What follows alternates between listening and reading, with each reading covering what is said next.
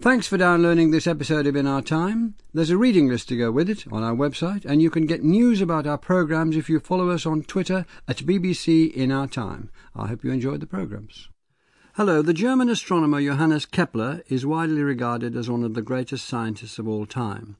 Born in 1571, his work laid the foundations for the breakthrough that Isaac Newton made a century later.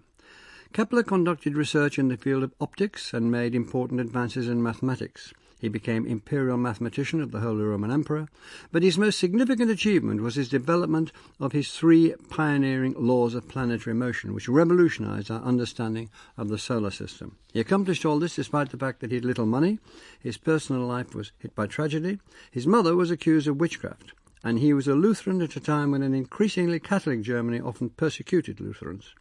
He is also thought to have written one of the first works of science fiction. With me to discuss Johannes Kepler's life and science are David Wootton, Professor of History at the University of York, Ulinka Rublack, Professor of Early Modern European History at the University of Cambridge and Fellow of St John's College, and Adam Mosley, Associate Professor in the Department of History at Swansea University. Adam Mosley, religion played a major role in Kepler's life, as it did in the lives of many people at that time. What was the religious situation in Germany when Kepler was growing up? So, what we think of as Germany was at that point the Holy Roman Empire, which was a, a network of principalities uh, and little states and prince bishoprics that was nominally ruled over by the Habsburg Emperor. And it had been riven by the Reformation. So, um, that had generated religious conflict and it generated uh, military conflict, which had come to an uneasy truce in the Peace of Augsburg in 1555. One of uh, the, the principles of that settlement was the uh, the cuius regio eius religio uh, principle. Whose region, his religion. In other words, the, the territorial prince of a particular principality could say whether uh, that principality was going to be Catholic or Lutheran. Um, there were also free imperial cities. Kepler was born in one of those imperial cities, Weil der Stadt, so that was, uh, uh, in theory, that was mixed Catholic and Lutheran. But Weil der Stadt was, was embedded within the, the Duchy of Württemberg, which was a Lutheran duchy. And Kepler was Lutheran. Uh, he was brought up in, in a largely Lutheran environment. Kepler had opportunities, actually, um, because he uh, was bright. Uh, he was a good candidate for a scholarship, which, which was set up in order to train Lutheran pastors, who in turn could educate the populace uh, as to what it meant to be a good good Lutheran. So you're saying he got a scholarship. Where to? What did it do for him? So he got a scholarship which uh, which uh, was ultimately going to train him in theology at the University of Tübingen. What was his family background? He was born into a family that was, in a sense, on its way down. Um, so, uh, in its heyday in the 15th century, uh, he uh, his paternal um, ancestors had been uh, minor nobles. They had been uh, knighted through imperial service, but the family had moved into uh, the, the crafts and trades. His grandfather was quite well respected in Weil der Stadt. He was mayor, but his father was perhaps a little more restless, uh, a little more feckless, and he became a mercenary and was absent for a lot of, of Kepler's childhood, in fact. So the mother kept the place going. The mother was very important, uh, and the grandfather too, in, in keeping the family together. Ulinka, what was the difference? Can you just give us some idea of differences between Catholicism, Lutheranism, and Calvinism? For this program, Calvinism isn't particularly important, but, but Catholicism certainly is, and Lutheranism. What are the differences? What opportunities would be? What could you have? With, well, you tell us what the differences are and what opportunities were given and denied. So Lutherans think that uh, the papacy should not be the head of the church. Um, uh, they think that Christ alone should be the head of the church. They don't believe in good works either, and uh, Kepler certainly supported that. Um, they think that uh, believers are empty-handed before God. That means they affirm, and so do Calvinists, the notion that after the fall and the expulsion from paradise, humanity is uh, fundamentally depraved In fact, uh, human nature is so depraved that there's nothing that you can do in your own life to right yourself, and that's why you're completely dependent on the grace of God, uh, and He's granted that through the death of uh, His Son, uh, Christ. And if you believe in that, then you can believe in your own salvation. And alongside that, uh, so this denial that there are good works um, is also, of course, the idea that uh, celibacy is not a way of life. human nature is sexual, and and therefore marred by that sin. But you have to affirm it and affirm family life. And there are other beliefs about the Eucharist. So the idea that it's not the priest um, uh, who um, uh, the, the, the, matter of, of um, uh, the Eucharist. It's uh, uh, there in the material. I mean, Luther says um, the Bible insists that this is my body and so I must believe it. And, and that at the time is so important because the Eucharist is the ritual of salvation and it's given in both kinds um, uh, to all believers. And he took this completely seriously. Well, he takes it uh, seriously, but uh, the, the key to understand Kepler is to look at the complexity of his personality. So he tells us um, uh, that already as a teenager, so very early on, just as he gets that scholarship uh, uh, and makes his way into that Lutheran boarding school in Württemberg, he is very interested in the most complicated riddles and the most complicated prose. And of course, he thinks about the differences in uh, in Protestantism. So apparently, he tells us he writes to the University of, of Tübingen, age 13, to ask about predestination, so the idea that you might be elect by God and might be already decided whether you're amongst um, the elect or not that go into heaven. And he is also always very uh, very troubled by that idea of uh, the Eucharist, of the communion, the ubiquity um, of Christ. Because if you think that really materially uh, Christ is present, well, then he would have to be everywhere. And um, and Kepler has to find for himself a different answer to to that um, to that question. What was his? How did he? What was his, his original name? He was sent to this place to become a pastor, a Lutheran pastor. He came out as a mathematician. How did he go from there to becoming a man who went into science? Yeah, in many ways that is a, um, a somewhat an accident and and um, and uh, a surprise. So just before he finishes his degree, he receives a letter with an invitation to become a math teacher in Graz, um, in Austria, uh, and that is a math teacher at a Protestant school for aristocratic sons. And he hums and haws about this, and he's really been set up to be uh, a pastor and talks to his family, talks to his teachers, and then decides to go uh, for it for two reasons. Um, the first reason is that he always felt that he didn't have the right body to be a pastor. As a pastor, you're meant to be bulky and bearded, and he's inherited his mother's body. He's very slight. Um, he's short. At a student play in Tübingen on the market square once, he's cast as Mary Magdalene, and on top of everything, he catches a cold. So, you know, he hasn't got, he always feels he's got a scholar's body, not a pastor's body. But also more fundamentally, he's already aware of the fact that to be a pastor means to engage in this endless confessional polemics between Lutherans and Calvinists. And he's heard that in sermons ever since he's a child. And he's really offended by it and he doesn't want to become that man. So becoming a scientist um, means that he can become a theologian in a way, a thinker about natural philosophy, about the book of nature. And for him, that's a much more satisfying uh, uh, career. How does moving Austria to teach maths helping on that? Well, I mean, you might think at first it, it actually might might not. Um, it doesn't start very successfully. So we know that he's got hardly anyone sitting in his lessons. It's a complete disaster. Uh, what he uh, does and spends time doing is, is making calendars, um, astrological calendars that are more successful. But meanwhile, and that's an enormous leap, he becomes tremendously ambitious. So he enters Graz age 23. Within a few years, he's put together this book um, that claims to explain the mystery of the universe. And from then on, he sees himself as a prophet who is the first one, eventually, he claims, to understand fully God's buildings plans. Through geometry? In part through geometry, yes. Yeah. David Wootton, can you give us an outline of the general view of what people thought of the universe at the time that Kepler was uh, growing up and then growing up and then going to teach. Yeah. For 2,500 years, everyone has assumed that the Earth is stationary at the center of the universe. The heavens turn around the universe, around the Earth.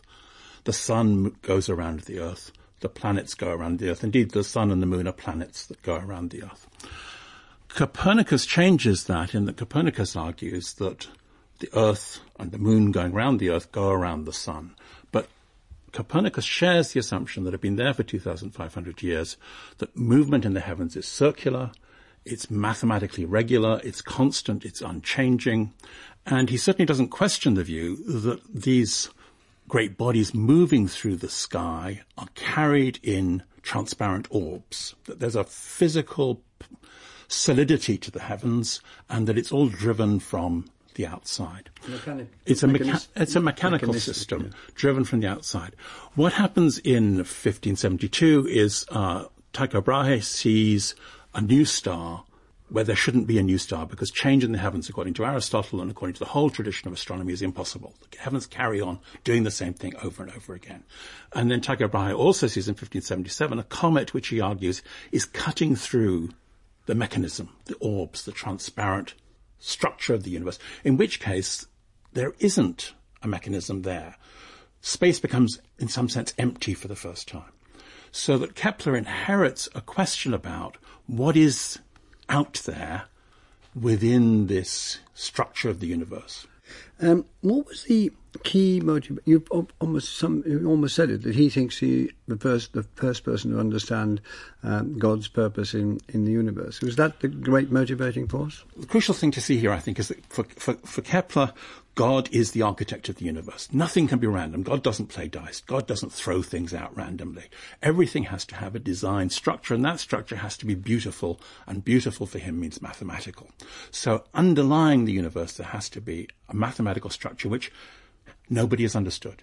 And what he claims in his first book, The Mystery of the Universe, is that he has grasped the mathematical structure of the universe for the first time. And what he's understood is why there are only six planets in the Copernican system. The Earth has stopped being a planet. Uh, why the spaces between the planets are what they are.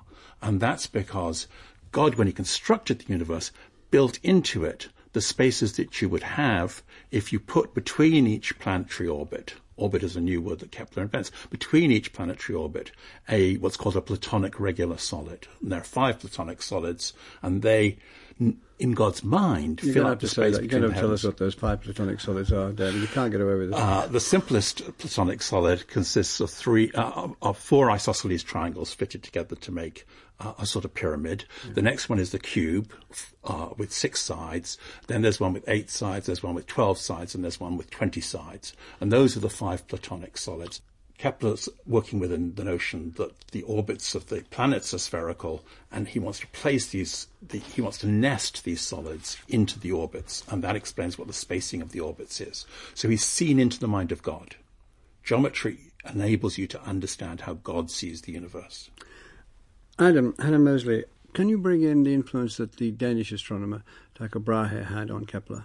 Sure. This is before the the uh, invention of the telescope and its its application to the heavens uh, in astronomy.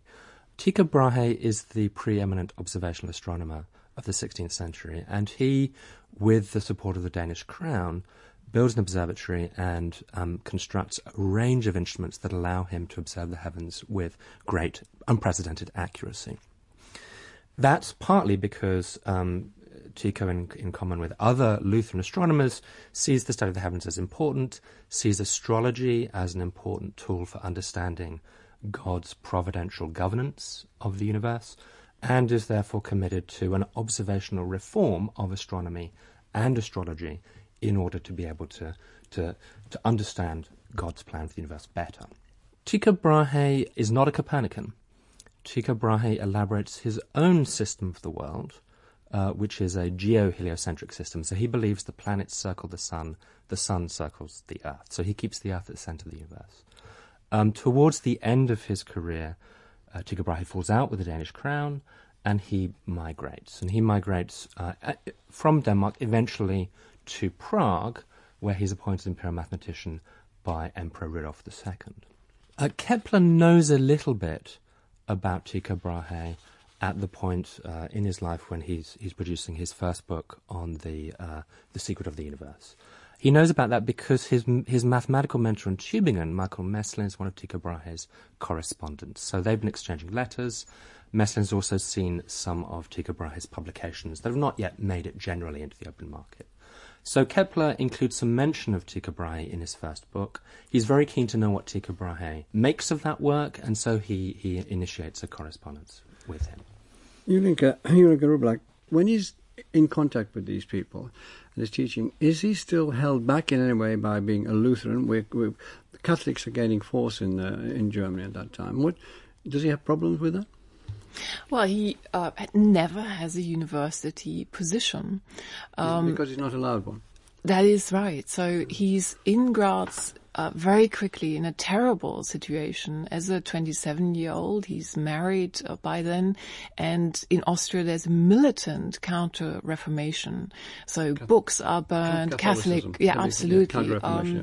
And he writes desperate letters back to Tübingen to his teacher Michael Maestlin, who just mentioned, and it's clear that um, Maestlin just doesn't respond. He's not helping him at all. Um, so Tycho Brahe really, um, the move to Prague. I mean, by then they've collaborated is, is fundamental for him, and he's so lucky to uh, be appointed there. Um, he tries, nonetheless, all his life um, we associate him very much um, with, with Prague. All his life he tries to get back to Württemberg, uh, to his home territory in Germany, that is Lutheran. Uh, but it's decided very quickly by the theologians there that this is an unreliable man who can confuse the young with his doubts about, uh, in particular, this question of the Eucharist, where he's leaning to more towards a Calvinist stance. Uh, and that ruins his prospects um, to to ever have the security of a university uh, position and the salary that comes with it. David Wootton, um, you've, you've, mentioned this, you've talked about this, and you've given us the five platonic, solid, platonic solids, which none of us will ever forget, and the reference forever. And you've talked about his first major work, um, The Secret of the Universe. Can you talk more about it? What Kepler is trying to do is construct a universe in which bodies move through space. And so he asks a question that nobody has asked before, which is what's moving them? Now, in the old system, there are these uh, transparent orbs which are mechanically driven, as it were, by some divine force. Take that away, and bodies are traveling through space. And the question then is, one way of putting the question is, how do they know where to go? Supposing the planets have souls driving them, how does the soul know when to turn? How to turn. And particularly what Kepler does is he does a drawing which shows how under the Ptolemaic system, the very complicated spirals that planets have to move through the heavens.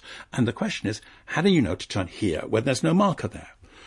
And Kepler's answer to that is there has to be a physical interpretation of this process, and it has to be one that's, as it were, realistic. It has to either be that they can navigate, they have markers that enable them to navigate, or there has to be some comprehensible force driving them. And from very early on, Kepler's convinced that this force emanates from the sun, and that this force must be thought of as being something like magnetism, which can operate over a distance. So he's trying to build a model of the universe where the sun is driving the planets through the heavens, and the force that's emanating from the sun is a bit like a magnetic force, and that this is acting on the planets and pushing them along. He's got no concept of inertia. Uh, comes Galileo begins to get a concept of inertia. Inertia knows you think the planets will just float along through space. On the contrary, for Kepler, they have to be pushed all the time. Some force has to be constantly preventing them from coming to a halt. Can we move on to these uh, laws of planetary motion? And can you tell us about the first two, first and second, Adam? So, um, what we think of as Kepler's uh, first two laws of planetary motion are expressed in his New Astronomy of 1609. Um, in his what? His New Astronomy, right. a, a, publication of his of 1609, um, which has a longer title which in, invokes physical causes, celestial causes, which is something relatively new in astronomical works of this period because of a traditional distinction between doing astronomy, mathematical modeling the heavens, and thinking about physical forces. So what we think of as his first law was actually the second, the second one he arrived at, but that's the law that says that planets move in ellipses, not circles, and that the uh, sun is at uh, is um, at one of the two foci of the ellipse. You're looking as if you might want me to explain that. I'm just looking inquiringly, uh, and you, you take you read it as you want. If you want to explain, explain away. Okay. So, um, so an ellipse is uh, is an we can think of it as, as an oval with two axes of symmetry. So, it's uh, it's an elongated circle, like. So it has a long axis and a short axis. It's symmetrical about both of those. Um, and the the two foci um, lie on the long axis, and they're part of how a mathematician would uh, define a particular ellipse. And if you take any point on the uh, on the ellipse and you draw a line from that point to these two points, um, the sum of those two lines is always the same length, and it's always the the long axis of the ellipse. So what's important here for Kepler is that it, I mean he has a long struggle. He he arrives at this this discovery through his work on the planet Mars, which is the task, calculating the, the, planetary motion of Mars is the task that Tycho Brahe sets him when he first arrives in, in Prague.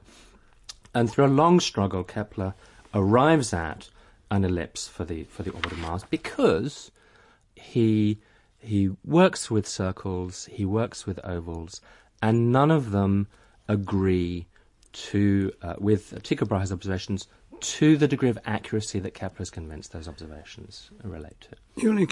Can we take that on, the planetary motion, and also talk about the circumstances, which are quite important, in which he's finding himself at this time. He's having, he's got very little money. His first wife's died, leaving him a lot of children. Some of them have died. Marries again, more children, more poverty, and so on. And doing this work. Can you give us some some idea of how planetary motion is going on with a, frantic, as it were, in terms of getting some money and family life? Yeah, it's one of the astonishing and really inspiring features of, of uh, Kepler's life, how he manages to uh, keep doing breakthrough research, as we would call it nowadays, um, while his circumstances are so problematic. So meanwhile, he's had to leave uh, Prague in 1612 uh, when the Counter-Reformation progresses there. Uh, his wife, as you say, has died. He's got these children. He's got to park somewhere and then finds a position in Linz and brings them back there. Um, he hasn't even got got access to a printing uh, press very easily. He's got to buy himself paper to get all this organized. We think often that print make, made everything possible. It was actually incredibly hard for someone even like Kepler uh, to um, uh, to uh, put his ideas in, into print and find money for it. Um, uh, when he writes the Harmony of the World, moreover, which is published in 1619, uh, um, we move into the period where his mother is accused of witchcraft and he actually has to shelter her at home. Uh, uh, for uh, some time. So um, uh, you couldn't really imagine more difficult circumstances. But another feature of Kepler's um, personality, which we haven't touched on so far, is that he's tremendously optimistic.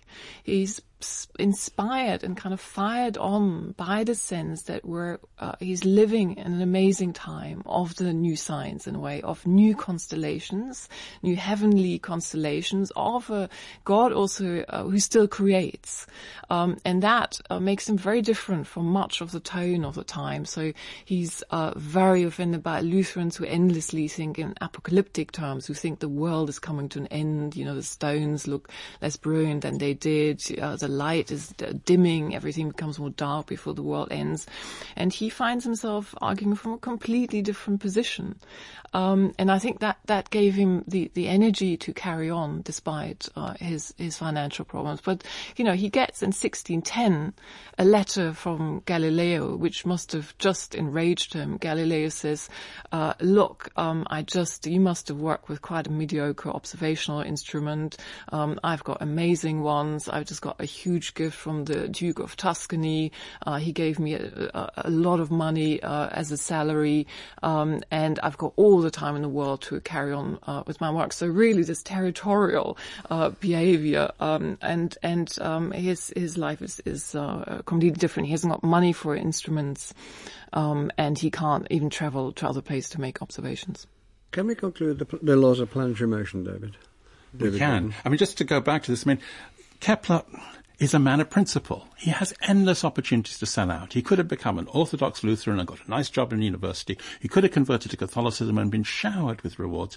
He insists on holding to his lonely, isolated position, unlike someone like Galileo, who's prepared to sell out any time you ask him to almost. Kepler accepts the consequences of refusing to fit in. He's a very exceptional, determined individual back to the laws of planetary motion. We did the first one, which is the ellipse. The, the second one is that uh, the area swept, if you imagine a line from the sun to a planet, and the planet is going around the sun, the area swept out by the line as it moves around, as the planet goes around the sun, in any period of time will be the same area. On Kepler, where you've got an ellipse, the planet is sometimes closer to the sun and sometimes further away from the sun. As it comes closer to the sun, it speeds up. As it moves further away from the sun, it slows down. And the law that governs the way in which it speeds up and slows down is Kepler's second law, which is that the area swept out between it and the sun will be the same in any period of time. And that gives you a, way of calculating the, the, the speed of the planet around the sun. And the third law. The third law. The third law is the most difficult. Uh, the third law. Do you want to skip it? No, no, no. I'm determined to do it. You, you may get cut out of the program later. The third law is one which established. If you think of a, of, of a planet going around the sun in modern terms, if it goes too fast, it'll fly off into space. If it goes too slowly, it'll fall down into the sun. There's a right speed for every orbit. The third law is about that right speed.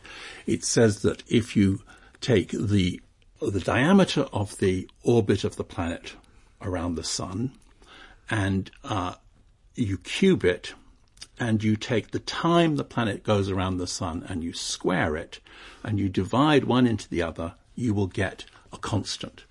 Very simple terms. If you take the diameter of the Earth around the uh, of the Earth's orbit around the sun and call that one, you take the period that the Earth takes to go around the sun and call that one one year. You cube one, square the other, divide them into each other, and you'll get one. Now, if you take those same units for all the orbits and do the same calculation, you'll always come up with one. And will you? Yeah, it's right. Adam, um, he was Kepler's most celebrated during his life for his Rudolphine tables. Right. So when Kepler first moved to Prague as Tycho Brahe's assistant, Tycho Brahe has been commissioned to produce these astronomical tables, um, and uh, they take a long time to finish, and Kepler's the one who finishes them when they're when they're eventually published in 1627. Um, Brahe is still listed as the, the main author, and Kepler is the one who's com- completed the work. So astronomical tables are the tables that are um, uh, expressions of the mathematical models that you use for modeling the behavior of the planet, and they're tables that allow you then to uh, determine the positions of the bodies in the heavens at any given moment in the future or indeed in the past. Um, so uh, there have been previous sets of tables. The, the tables that were used through the late Middle Ages were mostly the Alphonsine tables, named after King Alfonso X of Castile. Uh, then there are the Prutenic tables or Prussian tables produced in the mid 16th century. Kepler produces the Rudolphine tables that are much more accurate than these earlier tables because they're based on his uh, uh, laws of motion, which are based on um, on the more accurate observations of Tycho Brahe. Um, these tables allow predictions for the first time, so predictions of the, the transit of Mercury. So Mercury passing across the, the face of the sun. Uh, Kepler was able to predict that for 1631. He doesn't live to see that transit, and therefore live to see uh, this prediction come true, but it is observed by some other astronomers after his death and uh, it's remarkable how close um, uh, uh, the tables are, the predictions are in in uh, in the time of, of this event. Ulinka, in another world which is coexisting, uh, his mother is accused of witchcraft, which is a very serious offence at that time, and uh, he defends her in depth. Uh, he takes it very seriously, examines all the evidence, he conducts a very long. Must have been curious, mustn't it? I mean, one minute he's talking about planetary motion and cubes and squares and whatnot, and then he's got to go back to his village or small town and defend his mother against accusations from another woman in the village of being a witch. What did he think of having to do that? Well, he, of course, when he gets uh, a letter from his sister in 1615 telling him that the mother is accused of witchcraft, he knows immediately that this um, is something he has to take so seriously because his whole reputation is at stake. Why if is his were, reputation at stake? Well, if you were brought up by a witch, that meant that you were brought up by someone who uh, was infused with the devil. Um, and that meant that you yourself were tainted by that. Um, so he takes it very seriously from the start, turns into a six year long process, and he decides to take over the legal defense.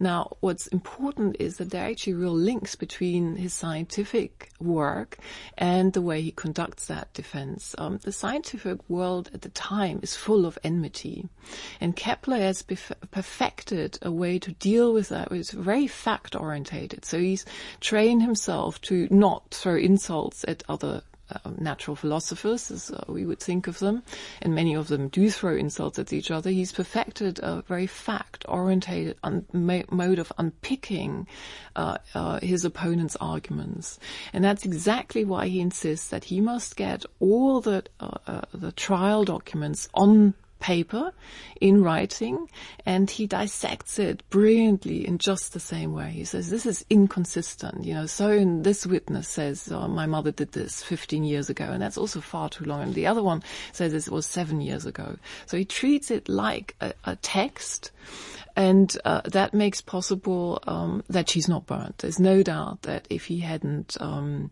if he hadn't taken over the defense, she would have been burned as a witch. So what effect did it have on him? Did it have an effect on him? It must have had an effect on him, so let's forget that. That would be terrible. What effect, if any, did it have on his work?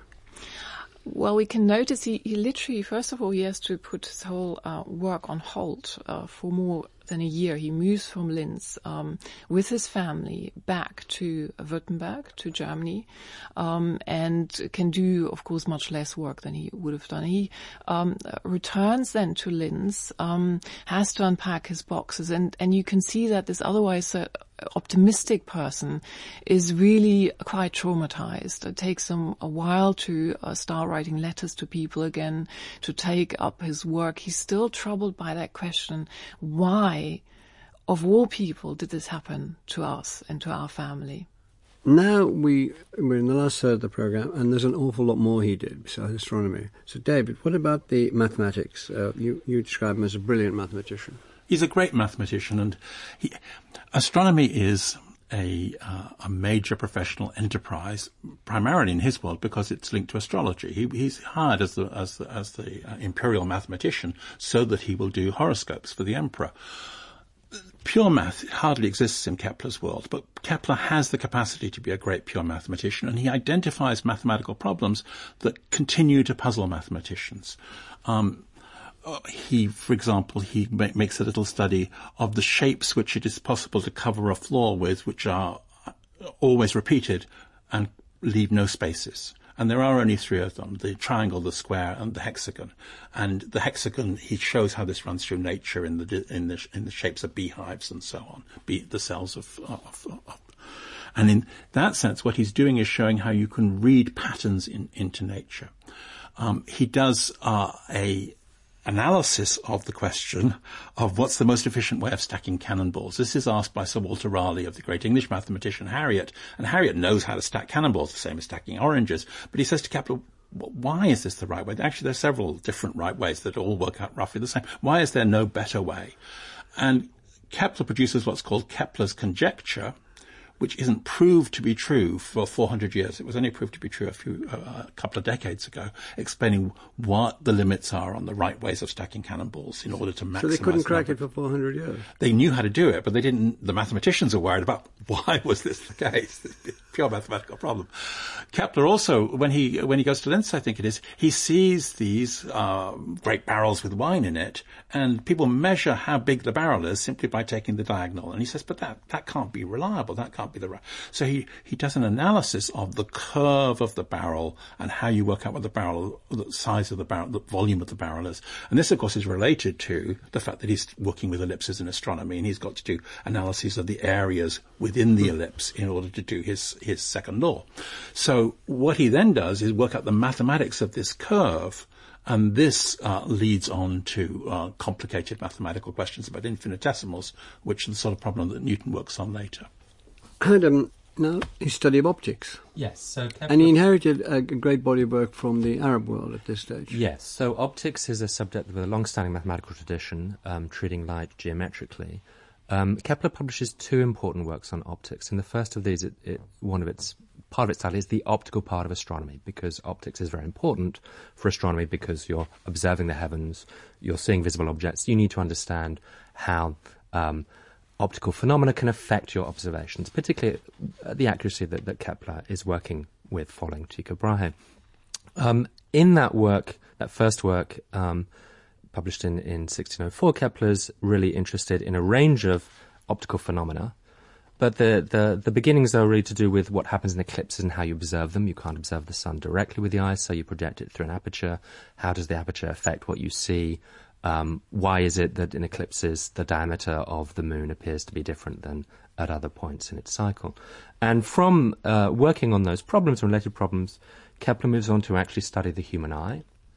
And he works out uh, for the first time that the uh, in the human eye, um, light projects an image um, onto the retina. He is the one who establishes that, and he does that through his study, geometrical study of light, but also through uh, drawing on the works of, of, contemporary anatomists and thinking about the, the structure of the eye. There's a second uh, uh, important work in optics, the Dioptrics of 1611, which is partly in response to learning about the, the, the telescope used by Galileo, and in that Kepler is studying two lens systems, such as you get in a telescope. He devises a new combination of lenses, two lenses, uh, f- to produce a telescope that generates an inverted image, unlike the, the, the, telescope of Galileo. But astronomers don't care that the image is inverted. If the image is better, then uh, the, they don't mind if it's upside down because because that's uh, that's not important to their studies. And, and so Kepler invents this new kind of astronomical and this telescope. Is a, you know, this is a major move forward, David, you're nodding, yeah. but it isn't yeah. enough on radio to nod. No, but it's an improvement on all previous telescopes. And, and crucially, when, when Galileo produces his uh, teles- first telescopic observations, people say they must be wrong. This is completely false. Somehow the telescope is creating this illusion. And what Kepler does is explain how the telescope works and therefore explain how it comes about that telescopic observations are reliable. And Kepler also has the extraordinary credit of when Galileo reports his discoveries with the telescope of immediately saying, I believe you. He's the first person to believe Galileo and to publish in Galileo's defense, even before he's seen it for himself, before he can get a telescope himself, which is good enough to see the things Galileo has seen. He wrote something called somnium or the dream. How does that fit into the uh, into the uh, pattern of his thinking? People say somnium it's the first science fiction work, but can you tell us what he, what he was trying to do there? The somnium uh, brings out a crucial aspect of his thinking, which we haven't touched on so far. So we've emphasized how he is interested in regularity and explaining causes that way. But another part of his thinking is uh, very much uh, attached to the notion of playfulness. Because he thinks of God as still creating as a playful creator, he thinks that God also speculates and tries things out and that parts of the creation are still unfinished. And in his own mind, I mean, part of him is a bit, you know, interested in regularity, but he can also become a bit bored by it because he's such a hyper intelligent um, uh, uh, thinker. So, and that means, for instance, clocks that are very elaborate at the time, they bore him because they're too regular. Um, and therefore, his own mind uh, is interested in science fiction. Uh, what would the Earth look like if seen from the moon? That is what the somnium, the dream, is about, uh, and that's why it's one of the first pieces of science fiction. And he wants to show how the people on the moon, or the inhabitants of the moon, think that everything is fixed, just as many people on Earth think that everything is fixed. But in fact, everything is in motion. Um, and that is is the point of the exercise. Um, but it links to the witchcraft trial then in very intriguing ways because uh, the science fiction part about the moon has a little prologue, and that is a, a story about a mother and the son, and the mother is a witch, and the son is a scientist. And when he goes back to Linz, he unpacks his boxes and he finds his manuscript. And actually what he does for the next years is to annotate it to say that none of this uh, is autobiographical. But he sort of convinces himself in this very traumatized way that it, it was because his manuscript circulated that people first started to think that his own mother could be a witch. That comes round in a circle to kick him in the teeth, doesn't it, really? Yeah. That he was responsible. Well, that is, I mean, it's a guilt syndrome, Yeah. a traumatized guilt syndrome. right? Because no, I don't think. Um, No. I mean, he he does have um, a suspicion of uh, uh, it circulating, but I don't think he's right at all. Can we come to uh, you finally, David, and please all join in, but you, you say in your notes that Kepler laid the foundation for Newton's work, uh, and that was his greatest legacy. Could you develop that? Uh, yes. I think, first of all, we've been talking about Kepler's three laws. They're not laws for Kepler. He doesn't use that word. That's a word that is introduced in the 18th century. They're not laws for Newton. What Kepler's uh, Rudolphine tables show, because he's baked the laws into the Rudolphine tables, is that this is how the universe appears to work. That if you use these laws, you get the right results.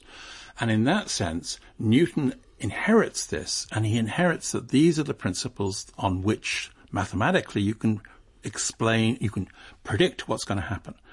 What Newton then asks himself is, if these laws shape what's going to happen, what sort of force could be generating this sort of behavior?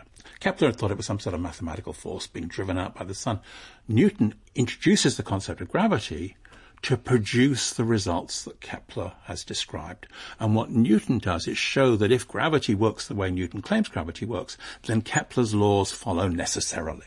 That the universe has to be Kepler's universe. Did Newton re- know about Kepler's work and learn of it? Absolutely. I mean, Newton's a, a, A monster. wicked man, a monster. Yes. He does not refer to Kepler in Book One of the Principia. But when the Royal, when the Principia is div- given to the Royal Society, they enter in their logbooks. This is a book demonstrating the truth of what Kepler has done. Everybody understands that what Newton has done is take Kepler and turn him from a description of the world into an explanation of the world. Ol- Ulinka said earlier that Kepler wants to produce explanations. Well, in a sense, what Newton has done is complete Kepler's work by producing a superior explanation out of Kepler's work. It's a good place to finish. Thank you very much, David, David Wootton, Adam Mosley, and Ulinka Rublack. Next week in our time we'll be off the air, but we'll be back on January the 12th with Nietzsche's Genealogy of Morality. Thank you for listening. And the In Our Time podcast gets some extra time now with a few minutes of bonus material from Melvyn and his guests. Well, go on then. What did we miss out? I, well, Ol- Ulinka pointed to something that I, I, I had not understood before until I was reading up for this program. And, and it sort of thrilled me, though it's also complicated to talk about. When in the Somnium he asks, What does the Earth look like from the moon? The whole of his astronomy uh, is really based upon asking, How does it. The problem in the Copernican system is the sun is stationary, but the Earth is moving. You're, you're observing the universe from a moving platform. The question is, how do you eliminate that movement? How do you observe the universe from a, a, a fixed point? One place to look at it from is, is from the sun. Kepler devises extraordinary techniques for making measurements as if they were taken from the sun. When was looking on the orbit of Mars, he has to somehow discount for the movement of the Earth. He does this brilliant thing where Mars goes around in an orbit every 635 or 643 days, whatever it is. He takes observations 643 days apart and says, from these we can see how the Earth would look from Mars. And so he calculates the Earth's orbit by placing himself on Mars and saying every 643 days Mars is in exactly the same place. How does the Earth look from there? And in that sense, his pla capacity to move himself somewhere else and, and, and carry out a measurement that's as if it's from somewhere else is the very foundation of his astronomy. And this has to be Ulinka, built sorry, into. Ulinka, one second. The Kepler's ability to think outside the box is really um, uh, astonishing. Uh, so the ellipse, if one thinks that the, the circle was this quiet, perfect, beautiful form, to think the ellipse Yeah. before anyone has thought it and as this very dynamic space is one of the greatest achievements in the history of science. I think I well, I did, I was, I'm not qualified to say something like that, but it did seem extraordinary looking at how he got from there to there. Mm. When had anybody else had any notion that it might be an ellipse. Well, I think the thing to bear in mind is that is that um, for for technical astronomers, mathematicians, they've been working with combinations of circles. So you can't get a circle just by itself to work to model the planetary motion. So you have to you have to build circles on circles. You have to have circles that are off center, and so actually some of the constructions that were already in use, if you instead of uh, uh if you take the resultant position of an epicycle on another circle, so a circle moving on a circle, and you, you draw out that curve, then you end up with, with already a, a, a shape that, that is not circular. So, so in a sense, mathematicians have been working with different kinds of curves, but they hadn't, because, because Kepler was so motivated by the idea that there had to be an underlying geometry and there had to be a related physical explanation. So he, he didn't want to produce motions just from combinations of circles because there's no there's no natural um, underpinning to that. He wanted to understand what was really physically going on. At the same time, this is a man who believes that the earth is alive, that it uh, is like a body, really, that is animate, that it's uh, belching and has winds. Uh, and that is what Galileo just finds ridiculous when he comments on it. Mm. Um, he truly believes that in that form has that potential to, for ongoing uh, creation. Is also a man who uh, collects horoscopes and casts horoscopes, is intensely interested in astrology, um, but moves away from uh, uh, from some of the uh, uh, given scholarly opinions about astrology. He learns how to cast horoscopes as a student in Tübingen. It's part of the regular university education at the time. Yeah, he really invents a new form of astrology because he, he dispenses with some of the old uh, things such as the the zodiac, and he emphasizes the geometrical relationship between planets. He comes up with new kinds of relationship that he thinks are significant, new aspects, and then he offers an explanation of how these um, these relative planetary positions can have an effect on the Earth, which and on people on the Earth, which relates to the ability of the soul to recognize geometry. And one of the effects of the witchcraft trial is that he assumes that children are born under the same constellations as their parents and therefore share a lot with their parents. So he moves to something I would call social psychology because it pushes him to think so much harder about how he's different from his mother because he's got to argue that they're different. So in the harmony of the world, he actually has a whole uh, paragraph on how his mother is different different. And he explains that, for instance, by saying, well, she's a woman, she doesn't have access to school education as I had. And that is revolutionary. Uh, I mean, it's obvious to us today, but at the time, nobody has said that. I mean, in a way, as an end to this man's curiosity and ability, he uh, made investigations into snowflakes, Adam. That's right. So he produced in 1611 a little uh, tract on the snowflake, snowflake as a New Year's gift. Um, and uh, the question for him really was why are why are snowflakes hexagonal? So he investigated that.